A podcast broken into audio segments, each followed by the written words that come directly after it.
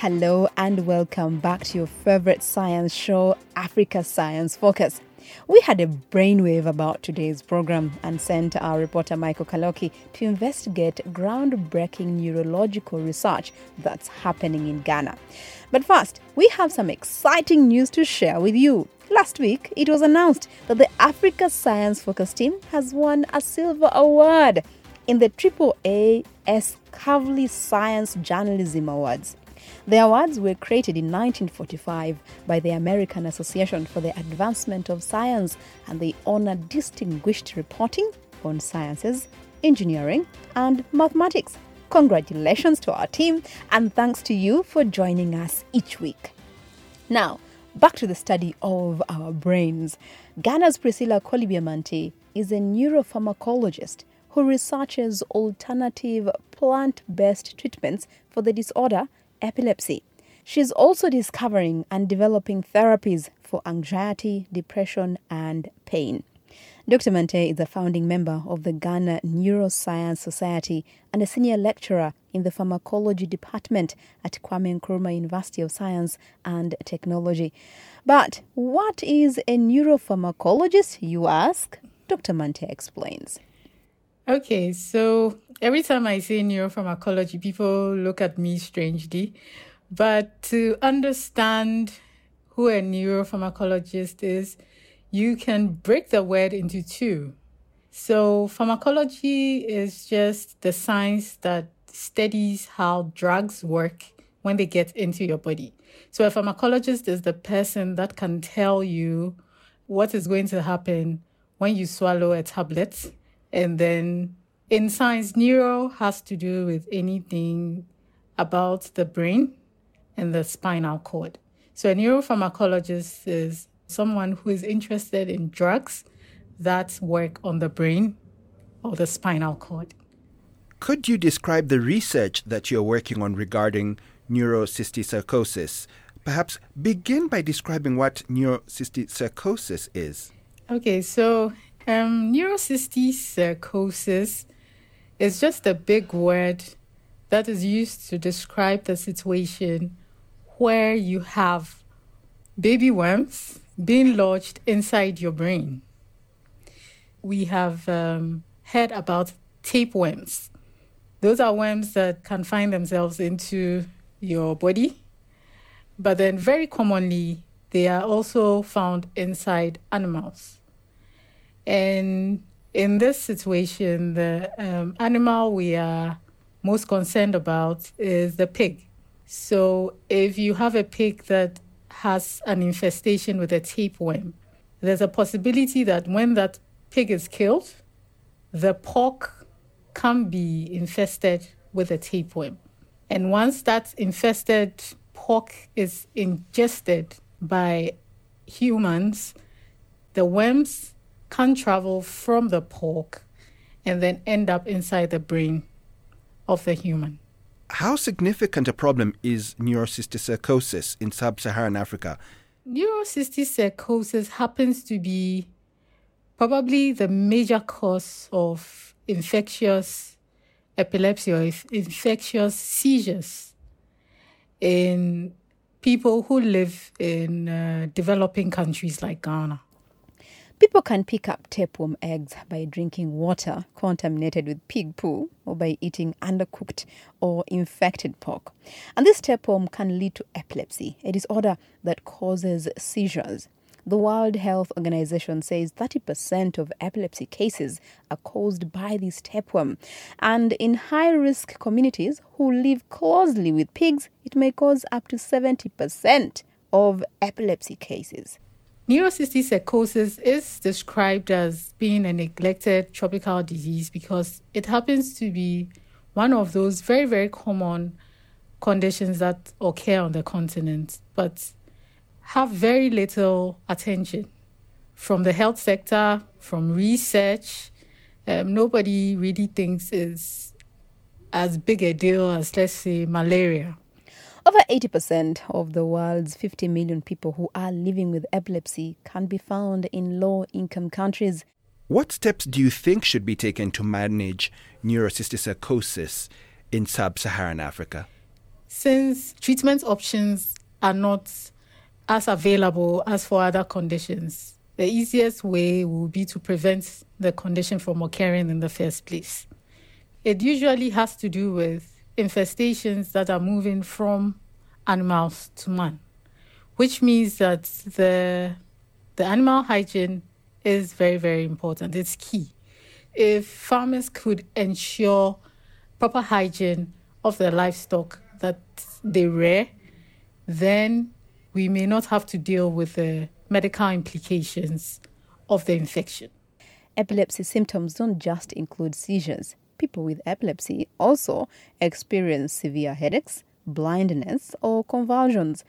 Dr. Mante is on the hunt for treatment to help people manage epilepsy. Dr. Nana Ofori Adomako tells Africa Science Focus that Dr. Mante's world class research makes her a role model for young scientists just like himself all across the continent. She has been able to identify that cryptolepine as one of the um, numerous herbal medicines we have in Ghana has the tendency to help patients or people living with epilepsy. And this is not something she just does. She continues to look for other elements and other molecular products to help patients um, all over Ghana, all over the world, all over Africa, where we dwell more on herbal medicine. It shows that wherever you are, whether you're in Africa, wherever you are, whether you're in Europe, um, US, you can achieve excellence, you can achieve scientific excellence. Usually, if you read articles, most of them, or most of the groundbreaking sciences are outside Africa. But for someone in um, a low to middle income country like Ghana, standing out, even as a woman, to identify or to find solutions to such problems, it's something noteworthy.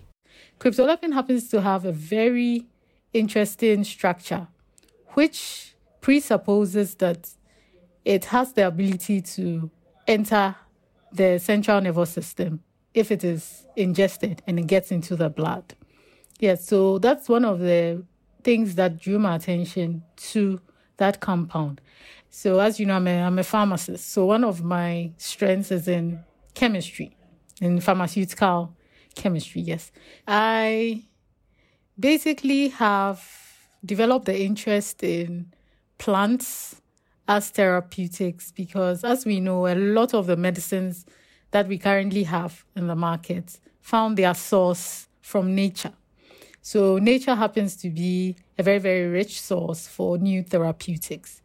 We do not have too many highly effective medicines that can affect conditions of the brain.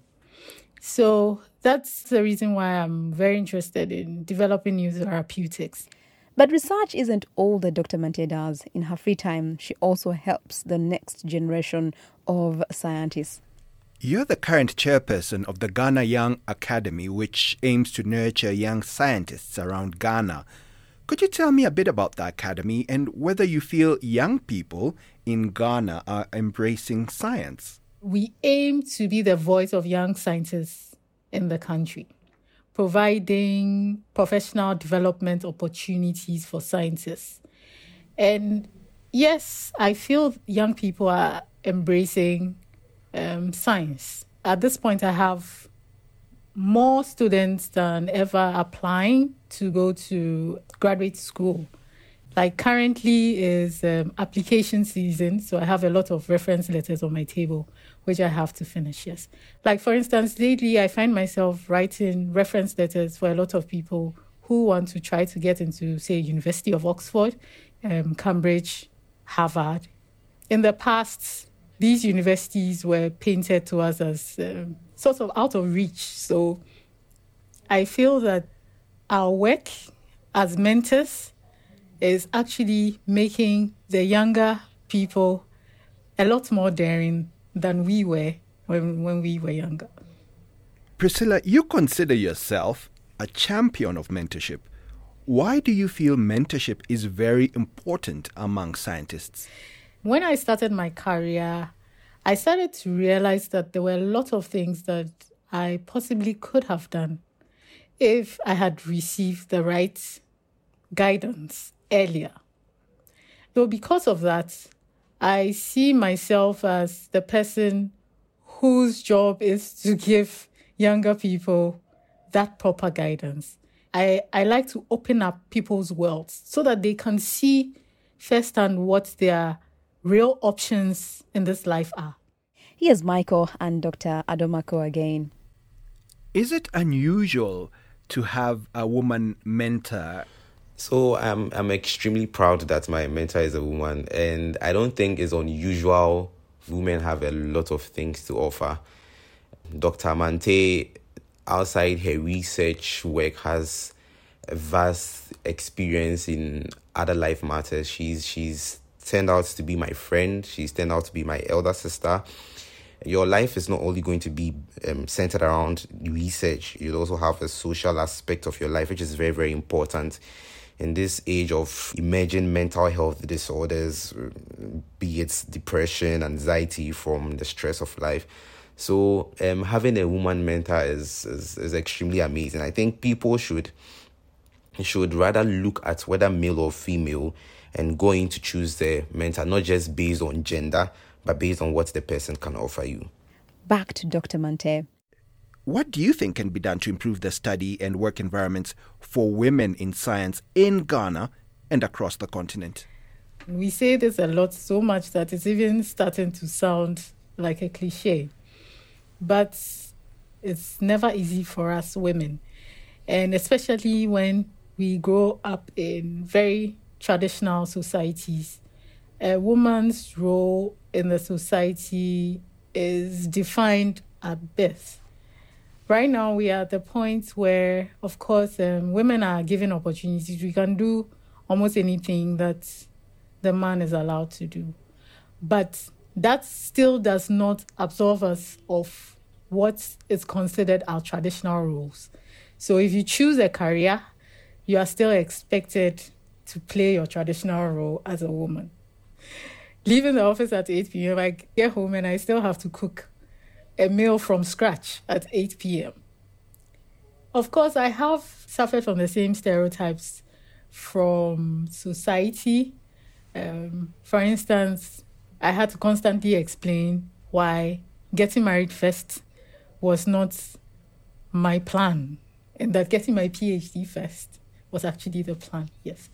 And then there, there's even when you finally are given the chance and you come into academia, still suffer a lot of, should I put it, discrimination. So most people don't even realize that they are discriminating against us. You go up for a position at work, you are most likely to receive less support than your male counterparts. The careers of women could be made easier in academia. For instance, um, women have children women have to take time off to care for their children. Yes, even though we are given a maternity leave, three months is not enough to, to bring up a child. She essentially loses two years of her life. That is the truth. And imagine competing with males who don't have to take off two years of their life. So, very basic things like caring services. For instance, if I'm able to walk into work and know that I have a, a nursery downstairs where I can leave my child, come up to the office and get work done. And if, let's say, I need to feed a child, I can just go downstairs, feed the child, come back to the office.